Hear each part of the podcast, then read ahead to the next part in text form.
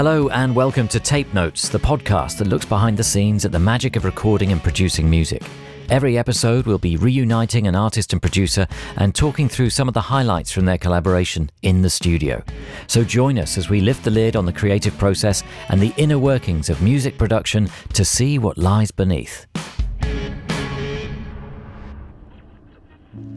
Hello, my name is John Kennedy, and joining me for this episode of Tape Notes are James Hatcher and Andy Clutterbuck from the band HONNE, a self produced English electronic music duo formed in 2014. James and Andy met while studying at university and quickly started making music together after discovering a shared love of classic soul and complex synths, eventually forming HONNE, a Japanese word meaning real intention, during late 2014. In September of that year, the band released their first EP, Warm on a Cold Night, via Super Recordings, shortly following it with a second EP, All in the Value, making their live debut at the Seabright Arms on the very same day of release. During 2015 and early 2016, HONNE released the EPs Coastal Love, Over Love, and Gone Are the Days through their own label, Tatemae Recordings, in partnership with Atlantic Records. The band followed this up with their first full length album, Warm on a Cold Night, in July 2016, and it wasn't long before they established themselves as a global force touring extensively around the world and winning fans in far off places, including going triple platinum in South Korea. Fast forward to 2018, and the band released two singles from their forthcoming album, Love Me, Love Me Not, and are fresh off the back of performing a sellout show at the Village Underground. I'm here at HONNE's very own Toki Doki Studios with James and Andy to talk about three songs from their forthcoming album, Love Me, Love Me Not. And what better way to start that conversation than by hearing something from the band?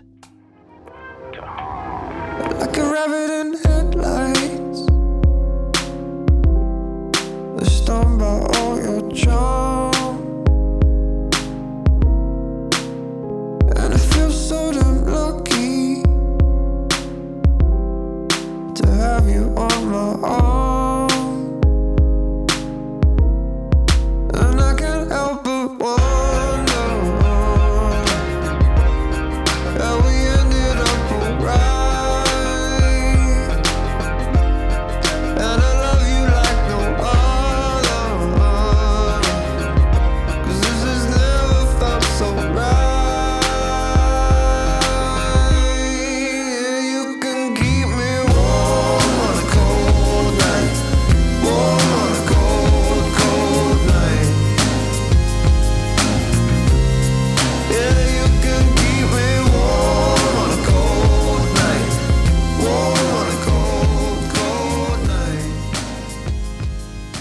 It is HONNE with Warm on a Cold Night, the opening and the title track of their debut album from 2016. And I'm very pleased to say that HONNE have very kindly invited me into their inner sanctum to talk about their new album, uh, Love Me, Love Me Not. We've got Andy Clutterbuck, uh, vocals and production. Hello. And we've got James Hatcher, production and multi instrumentation as well. um, and we're sitting here in Bow, E3 Bow, as we like to refer to it if we're into our grime.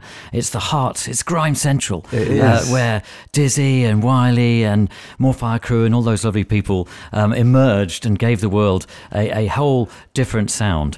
Um, but HONNE are Also. based here, and you've got another kind of dimension to the E3 Bow sound. So, um, we're in your inner sanctum, your home studio. I mean, how would you describe this? Yeah, I would say um, just to give everyone a picture in their minds, we're on like a little mezzanine in a flat in East London. Um, yeah, it is like a home studio, so it's very basic setup, but it kind of works. Yeah, And James lives like around the corner, a three minute walk away. with an almost identical setup, just so everything sounds the same. Yeah, Whatever we do. I mean, it, it it's very un-studio like in many ways because there's no baffling or, or anything like that. We're in the mezzanine. We can look straight up and see the sky. It's Yep. very bright and airy, but there's nothing to create that studio atmosphere. um, if we open the windows, we get the nice, pleasant sounds of, of Bow Road. yeah, yeah. Um, so, how do you create that kind of hushed environment to record in? I mean, that must be tricky. Honestly, yeah, on the first album, I had to like close all the curtains, close these blinds, just to get more of a sort of nighttime feeling. And Yeah.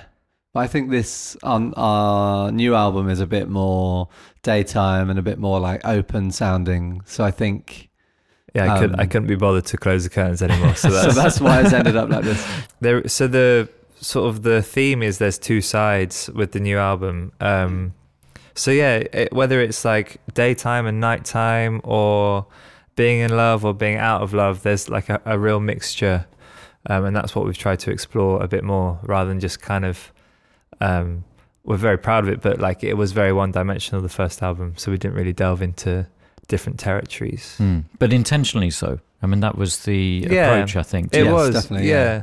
Like like we were saying, like the the with the first album, we really spent a lot of time thinking, okay, how can we make it cohesive? And so it was like having my vocal with a prophet and some drum machines that really kind of sealed the deal. And we're like, okay, let's work with that across all the songs. And- yeah, and you feel like because you're still trying to make people recognize what HONNE is, it's Mm. good to have that limitation and, and like put your stamp on that particular sound. But now we've wanted to move away, like still keep some of those elements, but we've realized that Andy's voice is like a really important element and just how I think you can kind of spot a HONNE song, like the kind of melodies you're singing and the harmonies, Yeah. that we don't have to necessarily stick to that exact methodology every time. Mm. I mean, that, that setup that you had to create that first album worked really well, and it led to a lot of success. Yeah. You know, both home in Britain, uh, abroad in the US, but particularly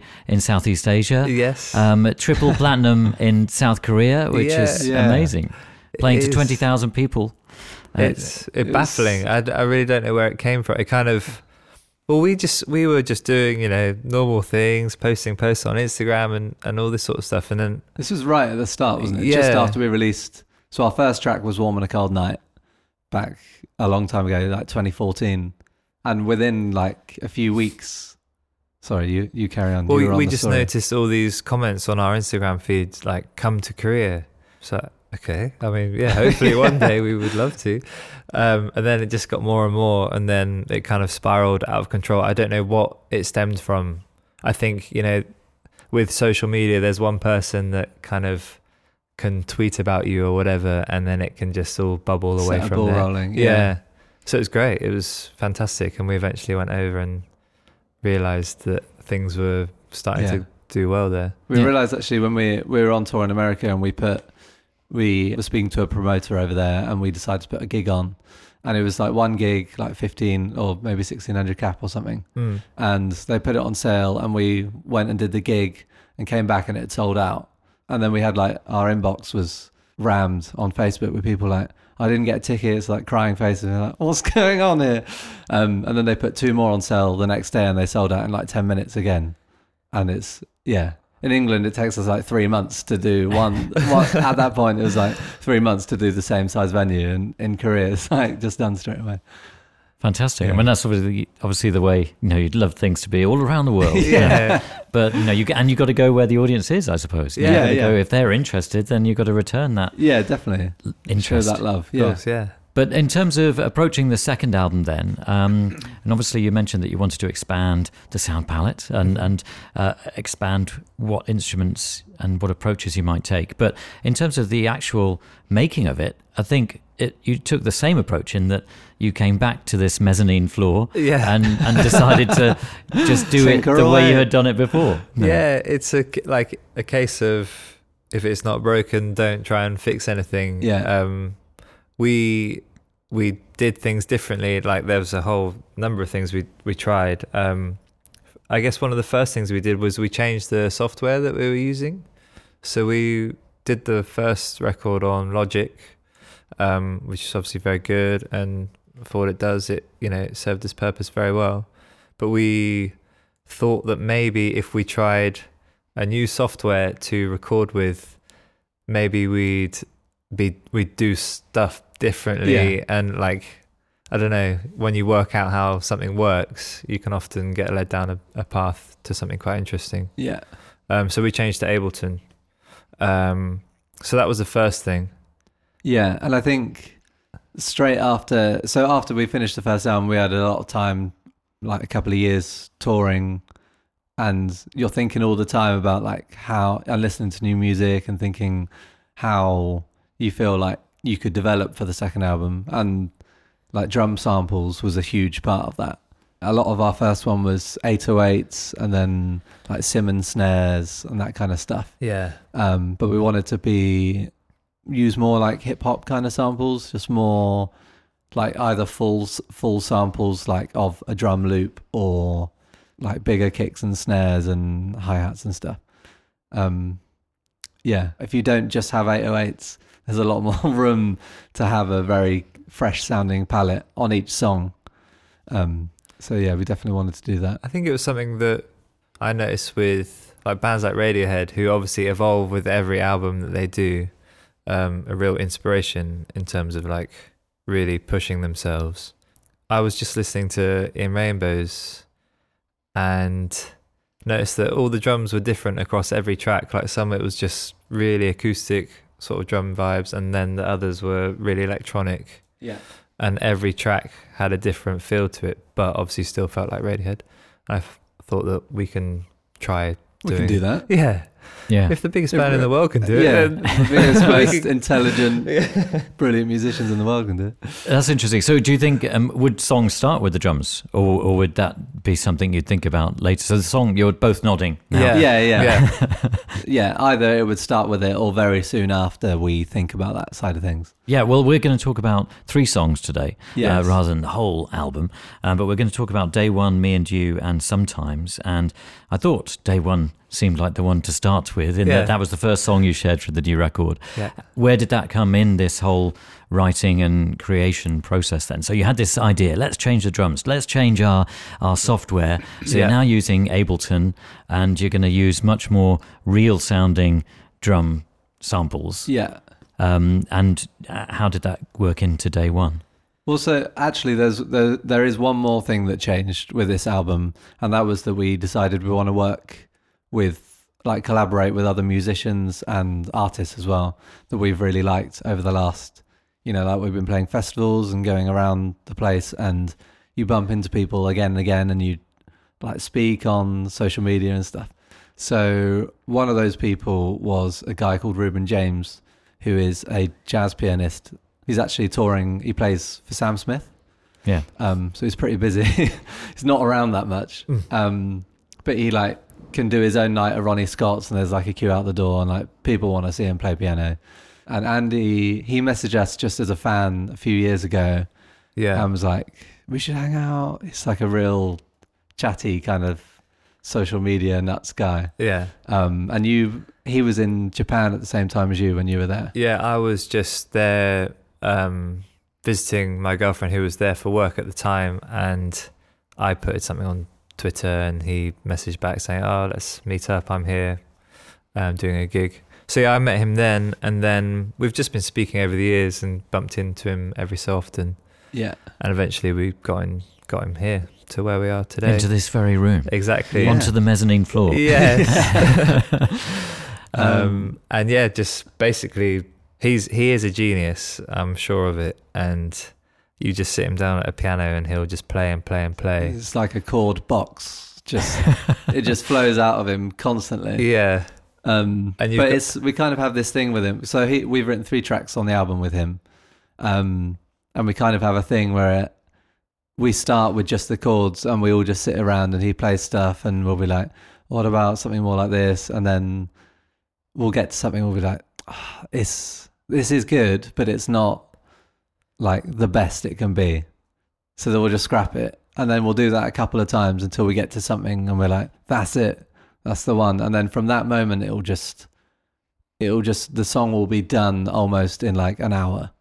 Um, and we had that with day one, didn't we? We sort of beat around the bush for a while and then he was downstairs and started playing some chords and just went, that's it. That's the one. that's the one.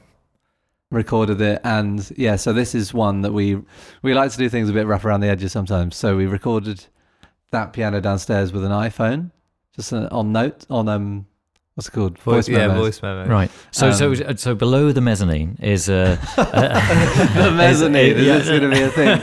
it could The be. mezzanine. So below the the where we're sat is a piano, Yes. and so he was fooling around on that, having worked on a bit of the the embryonic day one, uh, all the ideas that fed into it, and then you immediately thought that's the bit, and Yeah. then you ran down with your with your iPhone. yeah, already? basically. Wow. I always just stand next to him. Andy was up here, I think, and he like looks at you like with a loving gaze. 'cause He's Yeah. like playing. This is what he does constantly because he's like, hmm, you like that? Hmm. he never looks at the I should say that though. James is looking particularly seductive when, when he's looking at me. Watch out, guys.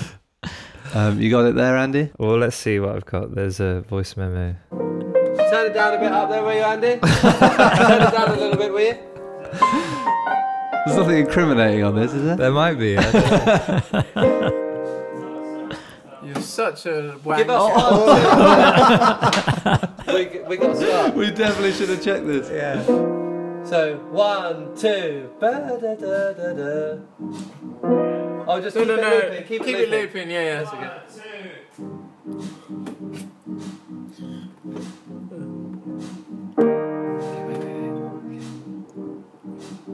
Oh, oh, there, yeah. Oh shit.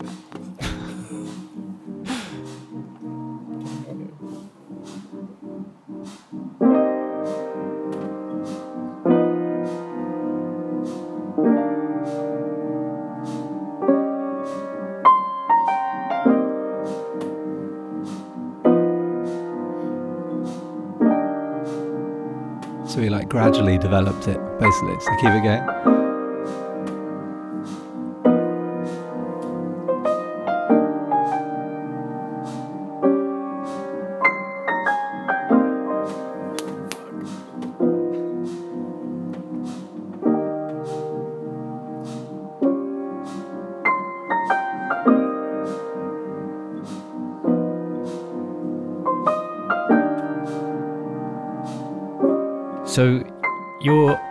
Upstairs. I'm upstairs. Yeah. Oh, p- uh, providing that that kind of backing track that we can hear in the background. Exactly, yeah. So and he's listening to that and timing his reaction to that, and you're there where with the with the iPhone in your hand, or yeah. I think it's just on the piano. right. And uh, yeah, he's looking at me the whole time.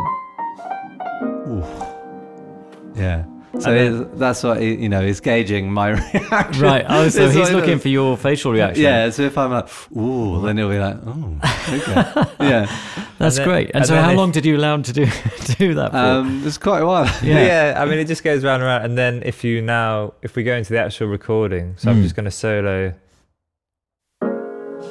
Oh, so it changed key as well. But you can hear this is the actual sound on the recording. Mm. You can still hear the like clap in the background from the speakers up on the mezzanine floor yeah. from where James is recording downstairs. Which actually, when we were getting it mixed, we were just baffled. We were like, "Where's this? There's like banging sounds in the middle eight. Where are they coming from?" Do you remember? Yeah. And every mix we get back, it was never fixed. And then we realised, oh, it's just our fault. We recorded it with an iPhone downstairs. Yeah. That's um, great. I mean, it's so good to have that still. Mm. Yeah. Maybe it's just our bad methodology, but when something's recorded perfectly, it becomes too poppy or like too pristine and doesn't have any character, I guess. Yeah. Um. So yeah. And so, at this point, um, did you have any words to this song? Did you have anything else for this song? Not at that point. So I No. believe the first thing, the on the very first day, we had an instrumental, pretty much the full thing, and a chorus, which was the chorus that is still there. Um. There's also this intro. Which no one will ever hear. No, that never made the cut. Right. which is just a sample. Of a lady on YouTube, isn't it? Yeah, which is amazing, and I love it. Yeah. So sad. So you dropped it for legal reasons, or, or, or Yeah, it was a Yeah. case of not being able to clear Yeah. it. Yeah, yeah. Um, and it it was an added extra. It wasn't necessary. yeah. yeah.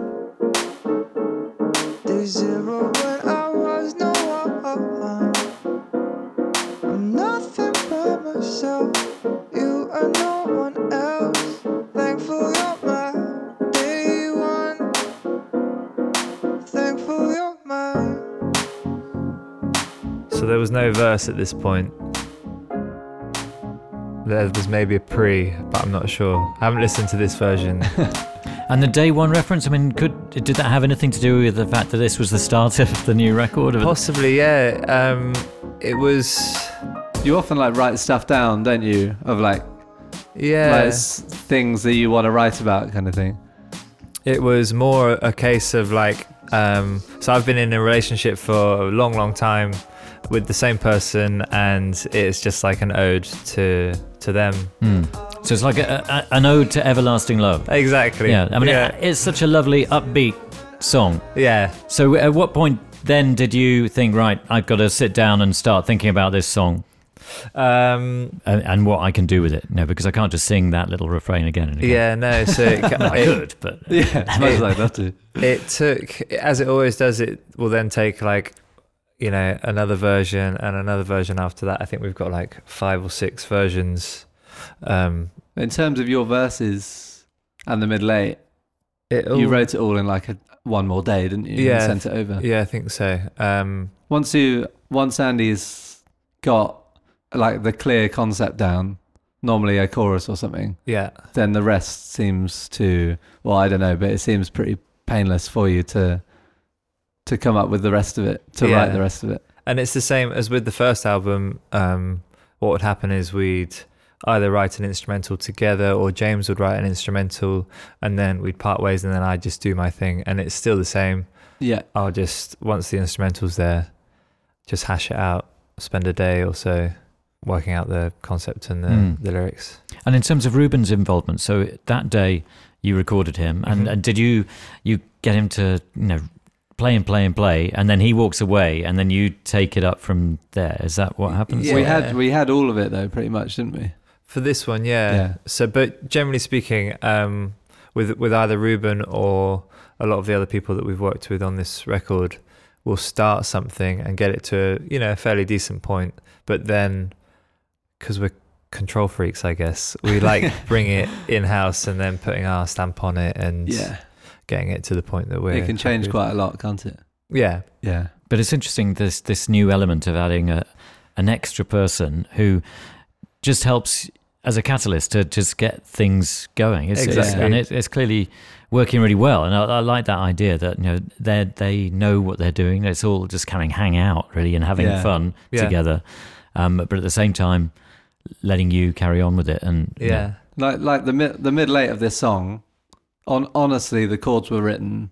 They're like it's a pretty complex change in this song. Honestly, Reuben wrote this section in the time it took to walk over to that keyboard and play it. Just can you play it? Because it's it's pretty nuts.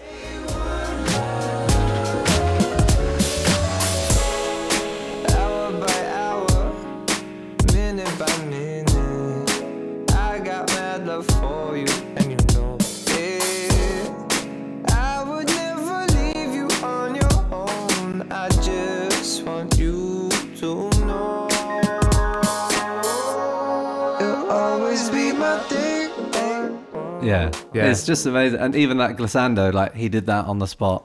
right. Yeah, it's all the black notes of the keyboard. He Yeah. loves doing that. he even plays it with his elbow. Yeah, he does, and looks like- at you at the same time. And so he, after that middle eight, then because I mean the, the song does build. I mean you, you you you add further touches, don't you? I mean there's even Yeah. a gospel choir on this song. There are, yeah. So we went into. Love to get them in here, but it's just not possible. um, into your church. yeah, exactly. No, so we record them, um, and we recorded with this choir, um, the House Gospel Choir, on the first album as well. So th- yeah, they're just an amazing group of people, and we got them in again to Livingston Studios, um, and just spent a day with them there. Again, incredible, and we got them on the end. I think. Mm. and in the choruses as well. actually. Yeah.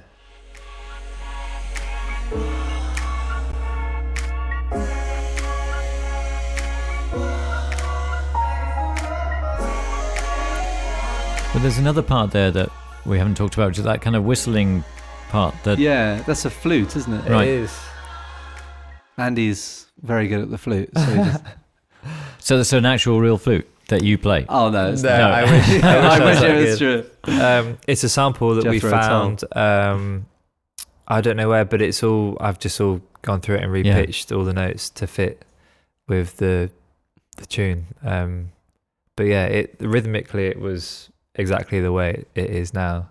That's also one of Andy's little tricks. So you get like a, uh, like a an instrument, like a burst of notes kind of thing. So it can be a saxophone or a flute or something, but going like like any notes.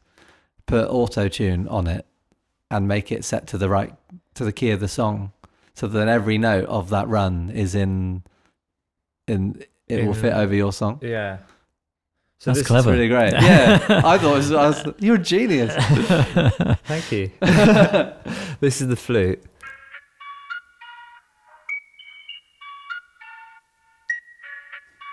I mean, this is it completely dry.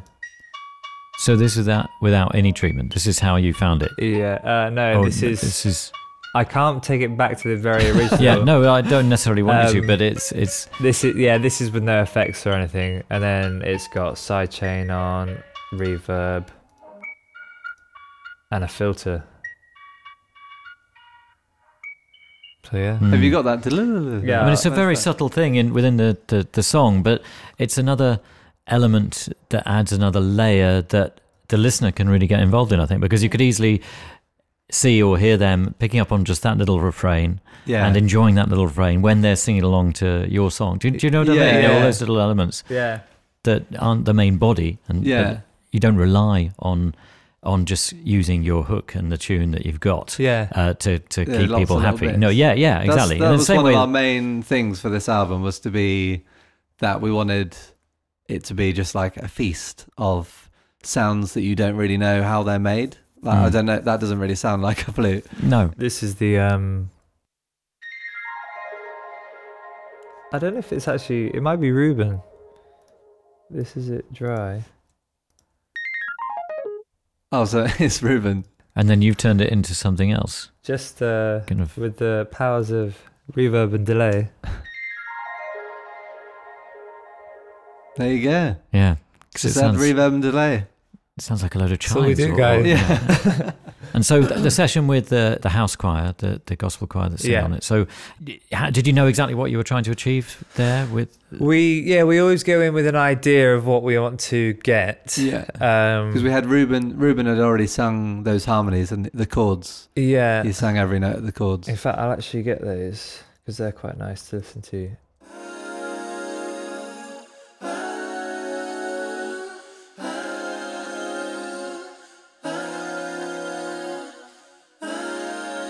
So yeah, that and so that's, that's just that's, not you singing, Andy. No. That's, this is Reuben, which is quite nice. We quite like it when there's.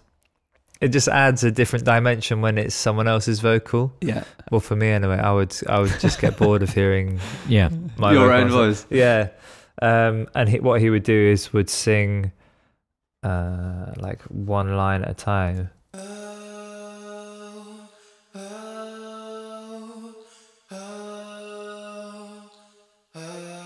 And then just add.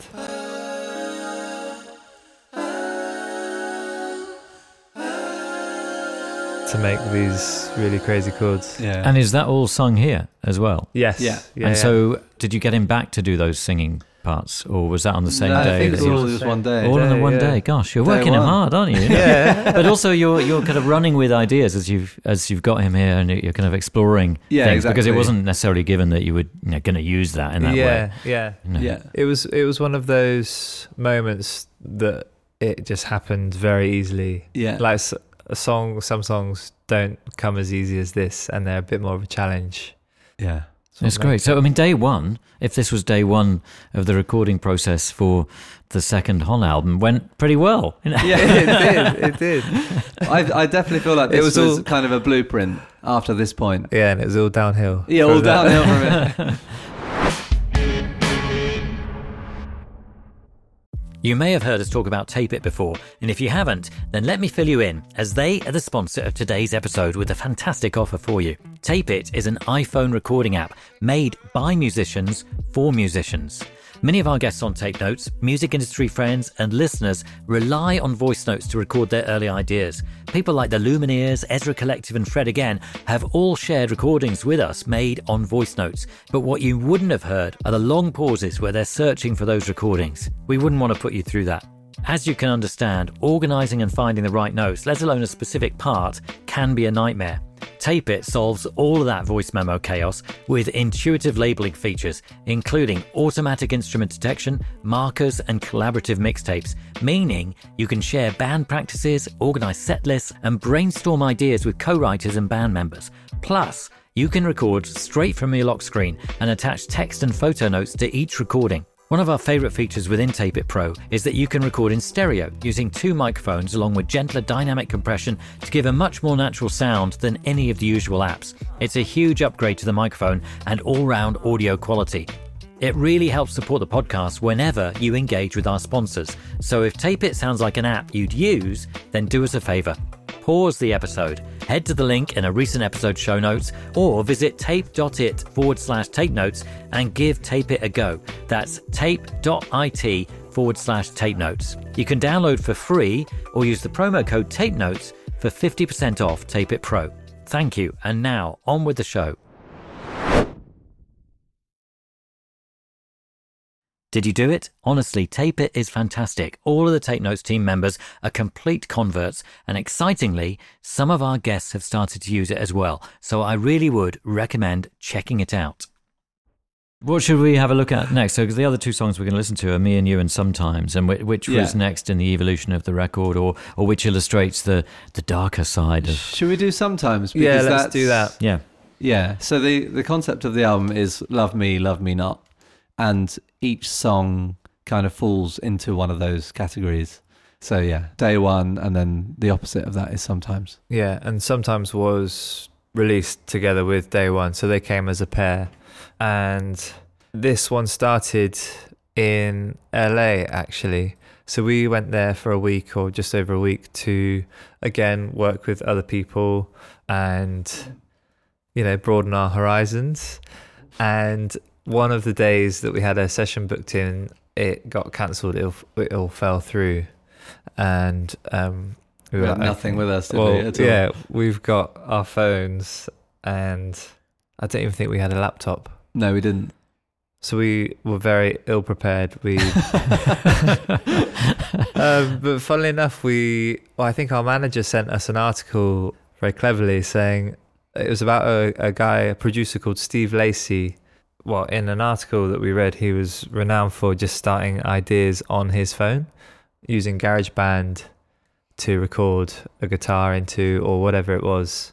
And he'd go to sessions and be like, I've got this idea, here it is. And just plugged his phone in.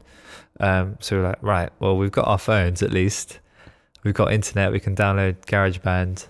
And that's exactly what we did. Um, So Yeah. two of you sat on the same sofa with headphones on, Doing different um, things. not talking to each other, but Yeah. doing different things Yeah. on your phones with GarageBand and using whatever plugins they have, or, or uh, you know, Yeah, so one of the um, instruments you can sort of make is a sampler. So you could record into the mic, and then it would it cleverly puts it to a C, so the note C, and then from that point, James was like whistling, and then we could make a, an instrument out of the whistle, for example, or or anything. Um, but yeah, this is how sometimes started basically, and this is the very very first rough demo. so now Andy's just triggered his phone. So you're playing this off your phone. Yeah. Yeah, this is Um, the original project.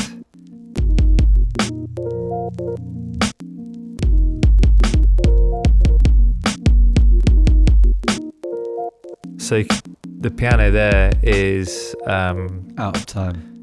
yeah, it's very out of time. Um, but no, it's just a, a sample that was already on GarageBand that I've put into the sampler, and then I, I'm triggering different notes, and um, yeah, Yeah, and it just all it takes for us is to like that sound is like that's a unique sound. We can make a whole song out of that. So that's yeah, that's the thing. That's an amazing starting point because it seems so simple, you know. And, and you know, in my mind, I'm thinking of this laid-back LA afternoon. The two of you, you know, uh, the, the the the appointments have been cancelled, so you've got Yeah. this free time, but only phones to use. Yeah. And you've risen to the occasion I by know. creating something. Yeah, It was very clever of our manager to send us that article. Yeah, He yeah. like, you should be working somehow. I'm gonna get you working. yeah. You're not gonna relax. Um, Had he had that article saved for ages? To, to Maybe, take Yeah, the until this one probably. day. last resort. yeah. I think it was um it was it was because Steve Lacy got a track. Uh, this article was published because he he was on Kendrick Lamar's album and he he produced the drums for one of them on his phone in the session and that was why he sent it to us. I think. Right. Yeah. So there are no Yeah. excuses. You can be working. You don't need to be just Yeah. thinking, right, oh, it's a pool day, isn't it? Yeah, I know. Damn it. Fantastic. So, Unfortunately for us. Yeah. so you created that and then you took that home with you and said, look what we did in LA. Yeah. it was really successful. We need to fly there more often. I think I, it was kind of one of those things that we maybe slept on. Like we didn't really um, think about it, and then you know after a while, I might have been looking through my phone and I thought, oh, I remember that thing we did. Maybe it could be good. Pulled it up, and I think To be honest, I didn't hear anything about this song until I heard the final version of this song. well, there were there were a few or like the first the Yeah. first full demo of this. there were a few um, building up to it, and it this this was one unlike day one that was very simple. This was a hard hard one, and it took a long time to come to full fruition. yeah. Yeah.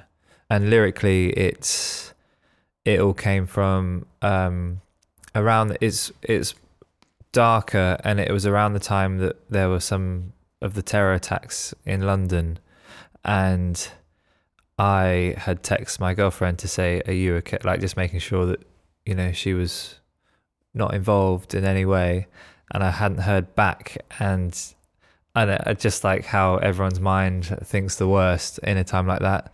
I thought, oh, oh dear, what's going on? Um, but yeah, this this song is about telling someone how you felt when you had the chance to, but obviously not being able to.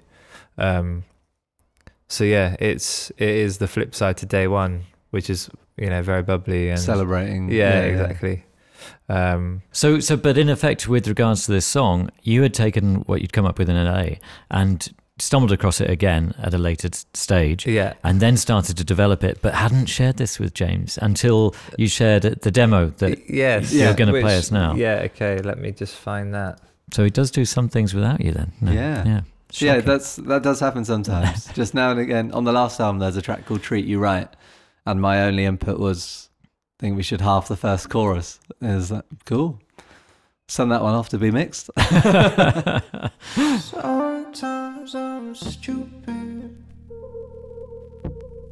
Sometimes I'm fucking hard work. Sometimes I'm the worst person. I only know how to hurt. So we also went a bit Kanye and Bon Bon Iver with it.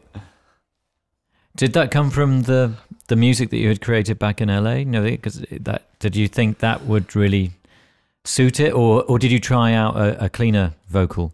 Um, I I did try. I think I was um, I had just got the Prophet sound to the chords that you hear underneath, um, and I had the mic plugged in, and I think I was just I turned auto tune and like a vocoder plugin on.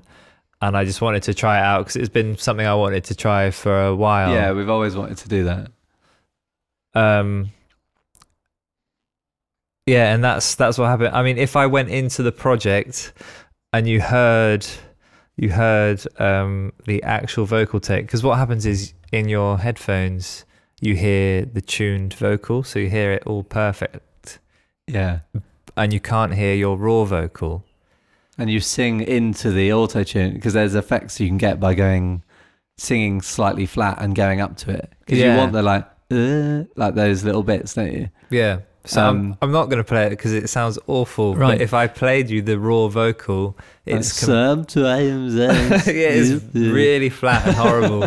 um, That's interesting, though. So, but in order to achieve the effect you want to achieve, you have to sing in a certain way for the yeah, program to respond sing out to, your yeah, voice in a Exactly, certain yeah. way. yeah. Right, I didn't realize that. That's really Mm. interesting. Yeah. Um, Could I persuade you to try and chance hearing that okay. original vocal take You could twist my arm. naked? you know what? I will just for you, John. Here we go. I'm in fact right. I'm really scared. It's so bad. Sometimes I'm stupid.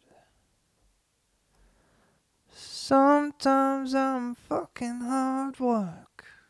You can hear. Sometimes I'm the worst person. like bending up and Yeah, bending down to stuff. exactly. So with the effect back on, Sometimes I'm the worst person. I only know how to hurt. Yeah. yeah, Yeah, you want all the like da da yes, da da. Yeah. Yeah, It's which really you wouldn't interesting. get. Yeah, yeah, Yeah. absolutely. you'd be surprised how the re- the reaction to it. People either love it or hate it. Some people really, really hate auto tune, and they're like, "Auto tune is not on on Yeah, YouTube," and it's like, Right. it's just thirty seconds, guys. Yeah. I think yeah, it's because they don't. Yeah. We're using it as an effect and to get a feeling, whereas I think some people think uh, we're It's to using, tune your vocal. Yeah, exactly. Yeah. So it's like he doesn't need auto tune. Yeah, no, it's interesting. And so then, as the song progressed, I mean, that later on, is- is there trumpet on it? Is that was that what I There heard? is, Yeah, yeah. So, and Uh, there's a Flugelhorn. There is. Um, There's lots. In fact, I'll solo the brass because it's um, again we got um, these two amazing players, Mike and Ryan. who we met at a kebab shop in, not even joking, They in, Berlin.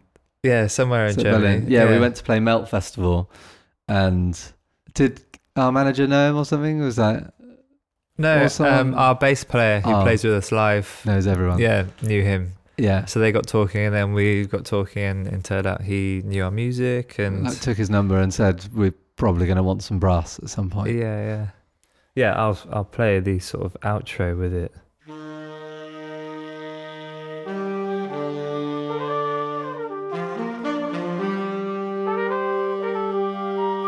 and did they do their parts separately? Um, and then you built them up. yeah, Yes. uh, yeah. Some of them they did together, and then we overdubbed it and overdubbed it. Right. Because at the moment, I mean, we- this sounds like they're both playing together. Yeah, Um, and uh, where was this recorded then? at Livingston as well. right. So okay, yeah. yeah.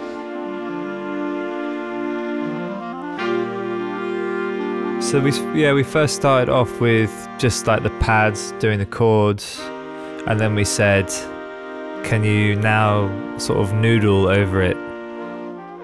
And you can sort of just hear them in the background doing little bits, which Yeah. gives it all the character. And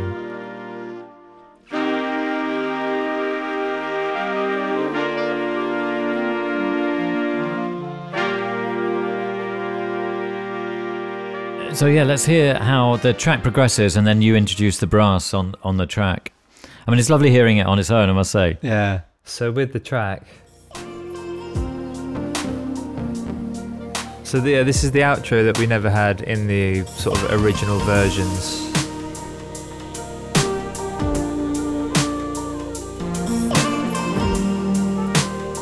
And that squeaky vocal thing, what's that? That that's just Andy singing. The it's the first line of the chorus, and it's sometimes I'm stupid. Yeah, Just pitched cut up and pitched up. right? an octave.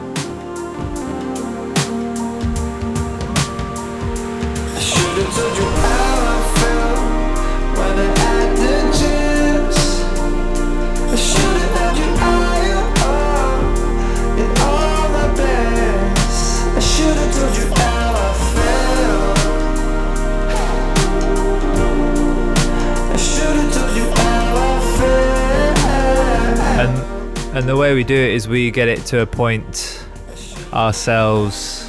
So this really still is a demo, and then we send it to um, someone to mix it Right. and just get it sounding how we can't get it sounding. Um, And when you send it to them to mix, what do you send them? Every single track that you've put together on this thing, Yeah. so that they can separate them out and tweak them according to, you know, their Yeah, vision of, exactly. of how it should sound. yeah, exactly. And do you what instruction do you give them in terms of because they've obviously got to strive towards mixing it a certain way and trying to achieve a particular thing? song to song, we give Hmm. kind of different um, descriptions of what we're after. But generally, it's to make it just like all tighter and like beefier and bassier. I think ba- bass is like one of it's one of the things we find hard to get like sounding really tight and strong. You know, it's their trade to have all these little little tricks that they do and like outboard gear that they send stuff to and to make it all just really nice and compressed and Yeah. beautiful and glitzy. It's, yeah. Yeah, So yeah, um, let's hear a section mixed and unmixed, or unmixed and then mixed. okay. So Let's do well, the chorus. th- yeah, so this is our our version. It's got me thinking how sometimes I'm stupid.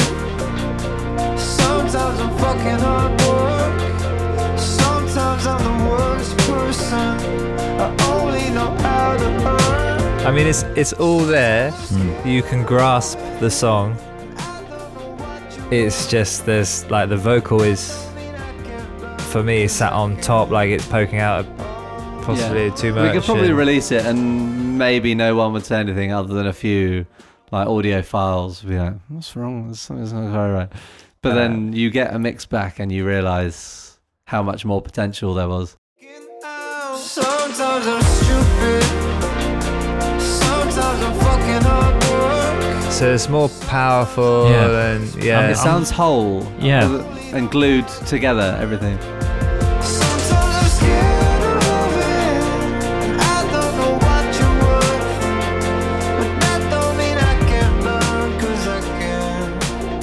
And is there a particular go-to person that you look to for your mixing?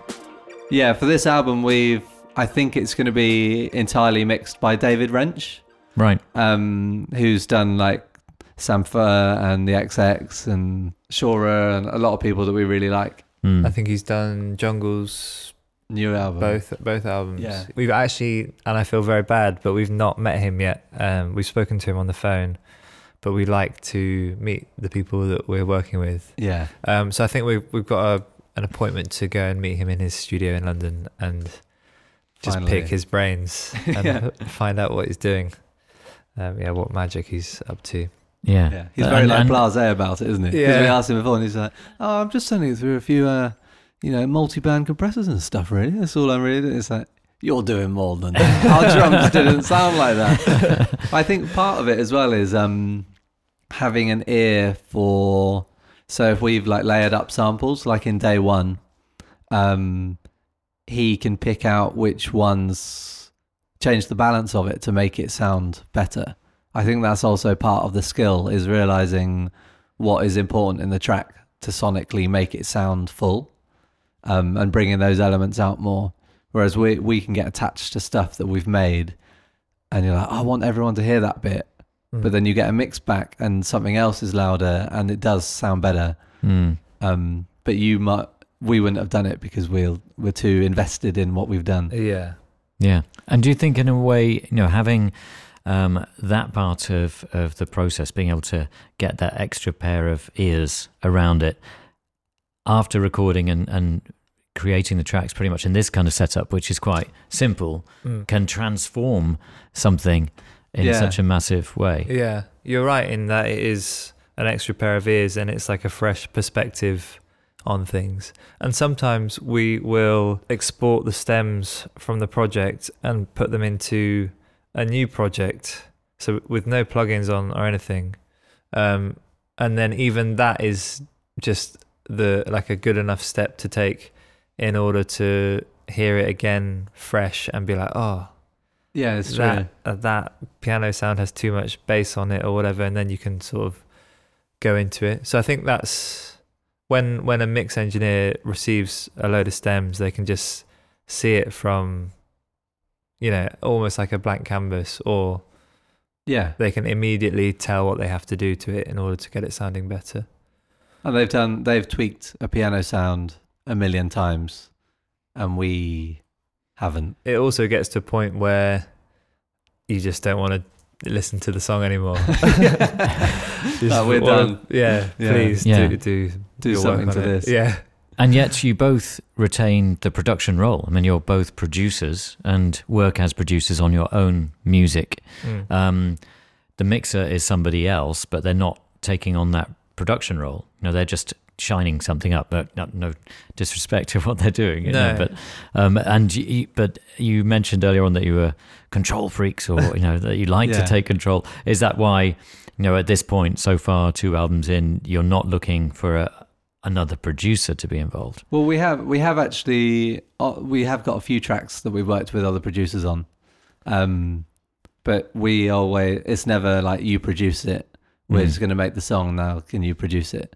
Um, it's always so we've got one track that we co-produced with Nana Rogues, who produced Passion Fruit by Drake, um, and yeah, we've just been like very open to working with other people, and we went in for a day, and yeah, this song called "I Got You" came out of it, and it was very natural. And Nana Rogues is singing on it, which I think is his singing debut as well. I think it is. Yeah, Yeah, That sounds like you're working in a different way again. You know, you're treating him more like Reuben in, in, in a way. yeah, yeah, exactly. Um, yeah, Try, we're just. I think we get to a point where we're quite friendly with the people that we work with, and people aren't scared to try things out. Um, it's just like a bunch of mates in the studio. Yeah. Like, I've got an Which is what it idea. should Should be I like. just go into do this? And then we're like, yeah, that was great. Can you try a few more things out like that? Yeah. And suddenly Um, they're like, oh shit, I'm now on the album. Yeah. I'm singing on this album. right. You've conned me. Yeah, but clearly it shows that there are no hard, fast rules with regard to Hon, and, and especially for this record, you know, in terms of how you're approaching things, and you know, quite open-minded and, and fluid. You know, Yeah. obviously you originate it all. You, it, it starts with you, but Yeah. how you yeah, it progress starts and it ends all- with us, but it can go through other things on the way. Mm. Yeah. Yeah. I well we I really think it's um uh it would be a shame and it is a shame for musicians to an artist to say I'm never working with anybody based on like pride. I don't think that's particularly healthy because ultimately the, the end goal is to come out with something that's really really good. And if working with someone else helps you get there then it doesn't really matter, does it? Who's got credits on it? It's just about making something that's great. Yeah. Um, and to say no, I'm never doing any sessions with anybody, even though it's just like a day out of your life that could you could come up with something magical afterwards. Mm. It's definitely worth giving it a go. I Yeah. would say. Yeah. So the third song we were going to listen to was "Me and You." Yes. Um, and this is an example of that. right. Okay. Yeah. Excellent. God, it's flowing so well. So this um, this uh, is a another song that we've sort of worked with another artist on. Uh, his is Tom Misch. He's um, a yeah a great artist in his own right, and yeah we respect him highly and have been enjoying his music for you know a long time. years. Yeah, a long Yeah. time now. Um, but yeah, he had a he had uh, been approached by Red Bull Studios, and they said to him, "Look, our studio in London is free for a week. Do you want to come in and use it?" And he said yes, and he um, approached other artists and said, "Do you want to come down for a day?" Um, which we were one of, and we did, and we went down and met him, um, and just hung out, listened to music. Um, Like showed he showed us some of his new album and we showed him some of ours. Yeah. And then just started writing a song. And it was very basic what we came up with, but it led to something, yeah, really, really cool. Yeah. Let's hear the complete track, um, and then go back and see how that worked out. Mhm. Yeah.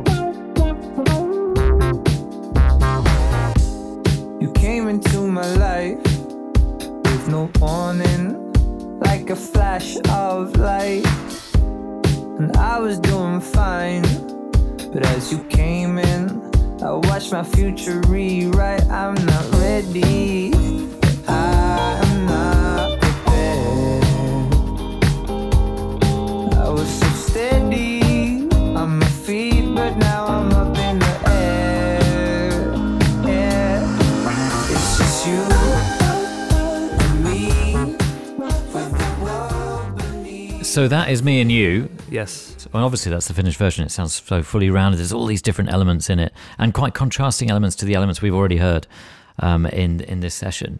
You know, um, and and the instrumentation. I mean, I, I love all those sounds. Um, what has created them, and how did you create that to start with? We started off just talking about what kind of beat we should go with, Yeah. Um, and I think I just said I'd love to use like a. They had a drum kit there, didn't they? they did. Yeah. And I went in and just played that like dum, ksh, dum, ksh, dum, ksh, tuk, ksh, ksh, like that kind of thing. But I'm not very good at drums, so it's, Right, but you could you play a found little a good loop. Oh. and I cut it up and found a great loop. because in terms of demarcation, I mean, obviously Andy sings. Yeah. Um, who? How do you define your other roles? Because I've seen It's a footage free of for all you other than that, playing- pretty much. Keyboards, James. You know, Yeah. And so it's a live. Is that what you generally do? Or, Yeah, live I generally sing. I generally play keys. Sorry. I Um, sing. I play guitar. Yeah, Uh, I play a bit like loads of keyboards and some guitar, and Andy sings and plays guitar yeah. or samples tr- trigger pads. James James's main instrument though is guitar, and he's the best guitarist that I know. That's not true. Tom well, Misch is. Tom is. apart from Tom is. Damn you, Tom Misch. um, but until the accident, the Oh, yeah. accident. I cut my finger off in my middle finger. You see, like the bone trying to poke through. Oh right. Yeah. Yeah, in a letterbox. And Wow. I was drunk. She's really bad. Um, How long? you ago? know, like when you, it's called Knock Down Ginger. Yeah. Unfortunately, it's not long enough ago for this to be like a childish mistake. and yeah, we were just on the way back after a foolish night, and um, and it was like a bike shop. so not even a normal person, just a normal house, but it was one of those letterboxes, you know, that like really grabs back afterwards. It's like an angry dog. um, and I've just put my hand in to make the noise on the letterbox, and was running, and it just went like walked off and was like "Hmm, that felt weird. Looked down and my fingernail was gone and went back and it was like hanging off the letterbox. Oh. Wow. Did you take it away? yeah, Yeah. i took it yeah i got can i get this to take away? Gonna tell you Um, about- I think we're gonna have this for dinner later. Fry this up. Um and i yeah so i like put it back on and then luckily there was like a festival in the area and there was an ambulance at my mate's house within like two minutes. It was great. Um and he was like ooh that looks bad. I was like great thanks.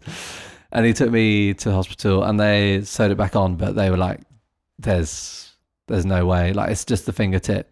It's like a centimeter maybe at the time. And he was like it's not gonna it's not gonna stay on but it will grow into it as much as it can. So you might get your nail back and all that kind of stuff and Wow. yeah and eventually it, um it goes black and hard and then it, I, it eventually got to a point where in the shower I could spin it like a thousand degrees. It's pretty. Are you going to be sick? Are you? and then it just comes off. Oh, The end of your finger. Yeah, Yeah. but it goes like it sounds like wooden, like it's like like when you bang it on the side. Yeah, completely Amazing. like pla- like wooden Yeah. finger. And how long ago was that? That was maybe like five years ago. Right, okay. Do you reckon? Yeah, five or six years ago. So on the first album, we've got a guitar solo on a song called "All in the Value." Had you had that already happened, or That had already happened. Yeah, actually, the so next you did that with with the, your finger? Yeah, And so how how is it now? It's I can't use the middle finger. Oh, I can a bit, but um, I've started using my thumb more for chords, like Right. to play roots. So you're developing a Something way that around Andy it. showed me actually a lot of. It's true. It's not the correct way to do it, is it? I'm not sure. But it works. I'm just thinking other. Very I mean, easy. Django Reinhardt and Tony Iommi both Yeah. developed distinctive styles. Yeah, Because of finger Django finger Reinhardt injuries. had like two, Two fingers. Fingers. Yes. Yeah. Yeah. Yeah, so I've got no excuse. We've Yeah. no, but Yeah. so the future's bright, isn't it? Yeah. and you've already found your way around it in different ways. But I it's feel like ah, we spent too what a long on this area of my life. So but you, it's funny. It's you still play building. guitar as part of the band sometimes. Yes. And yeah. And um, yeah, so anyway, Tom Misch obviously played guitar on this one. Um, so this is where we got to after our day in the studio with Tom Misch. Yeah. Um, it's very rough, but there's the idea there.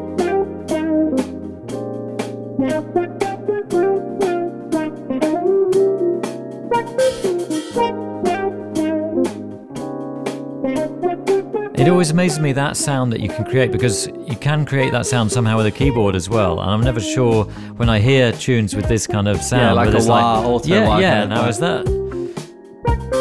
That's Tom on bass as well.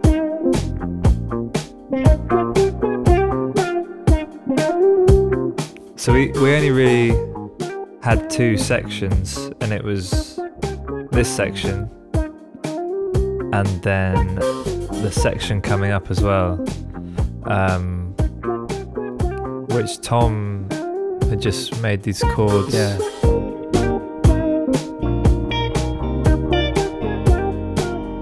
What a great day in Yeah. the studio. I mean, that's. Sounds so nice.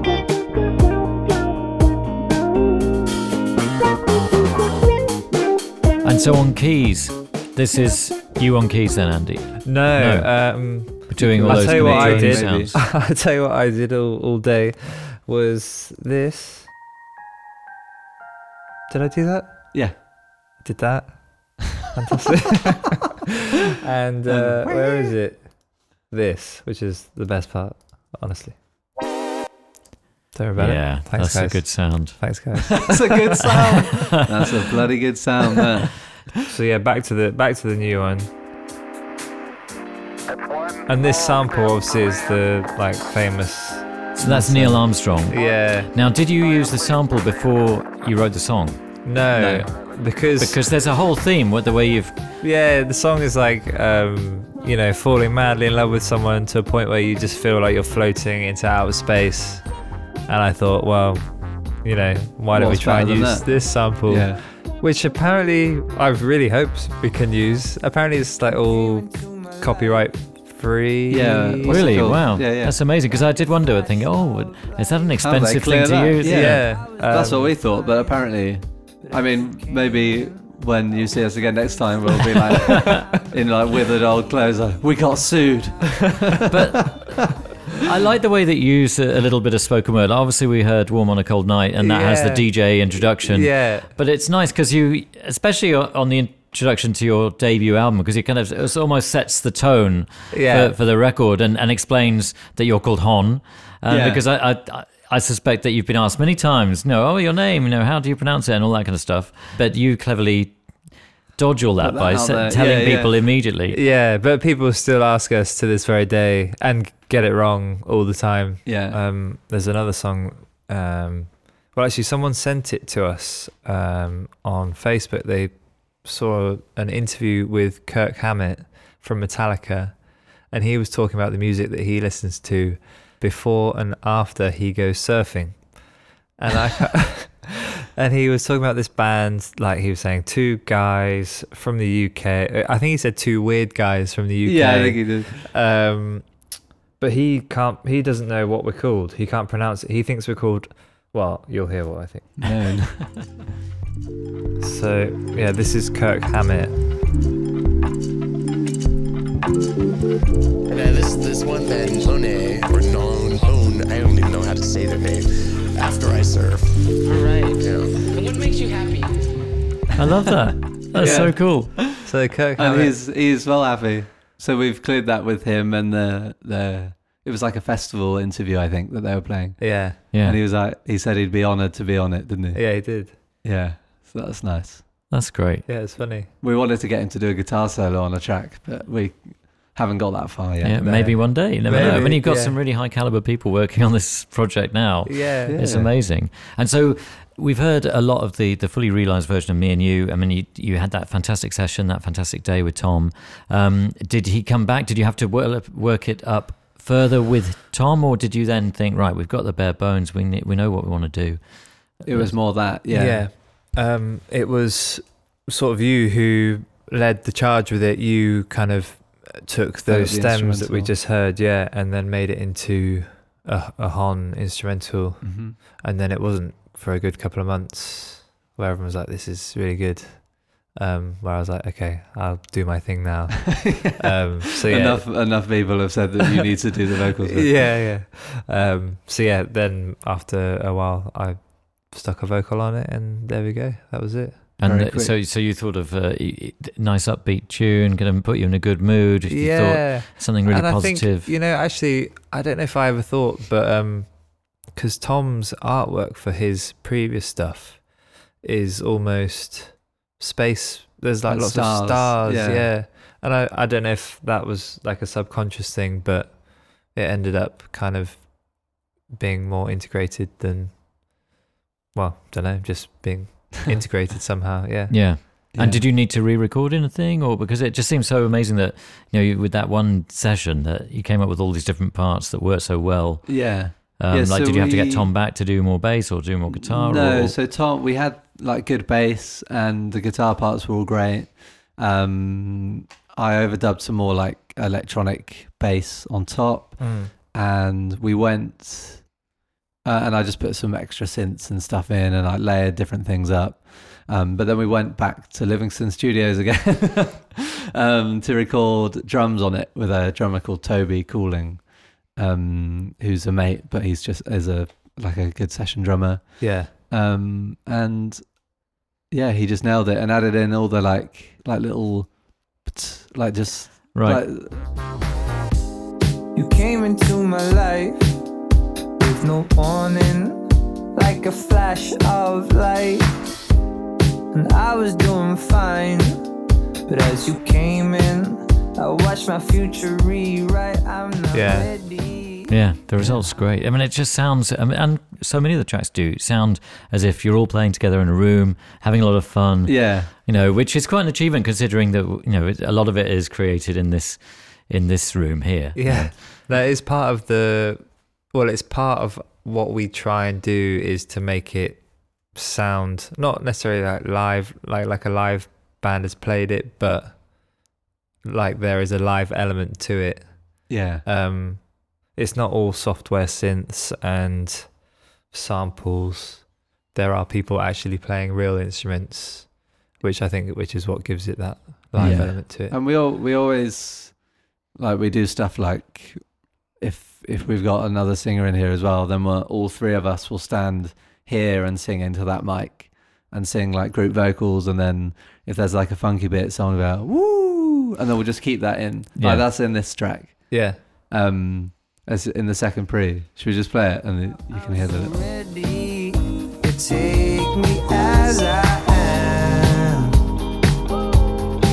like that. Yeah, yeah. just Yeah. like little bits like that and i love that. Like there's parts in beatles tracks. There's this one chord in let, it, be, Yeah, and i think it was probably a mistake. But it's like my favorite part of the whole song and just little bits like that i think make an in- a record a bit more interesting Mm. Yeah, yeah, totally. It was been fascinating hearing all about it in the place that so much of it was created. yeah Thanks so much for letting us come in to the inner sanctum. That's Um, okay. do, do, do you give it a name? Does it have a, a, a name? It does Do- do- actually. Yeah. So it's called Toki Doki Studios, which uh, Toki Doki is a Japanese word which means sometimes.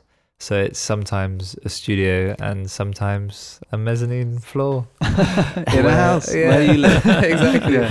Fantastic. Yeah. Excellent. Andy, James, thank you so much. And you maybe we'll have much. another blast of me and you just to see things out, to yeah keep that it. party So going. get that fade out go. going andy Oh, look We're at that go- We're going to start dancing now.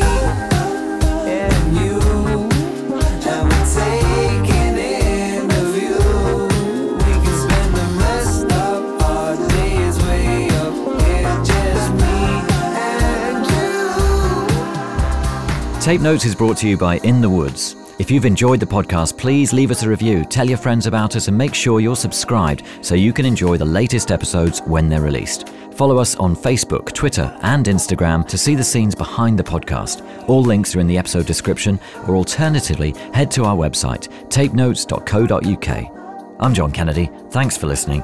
Speak to you next time.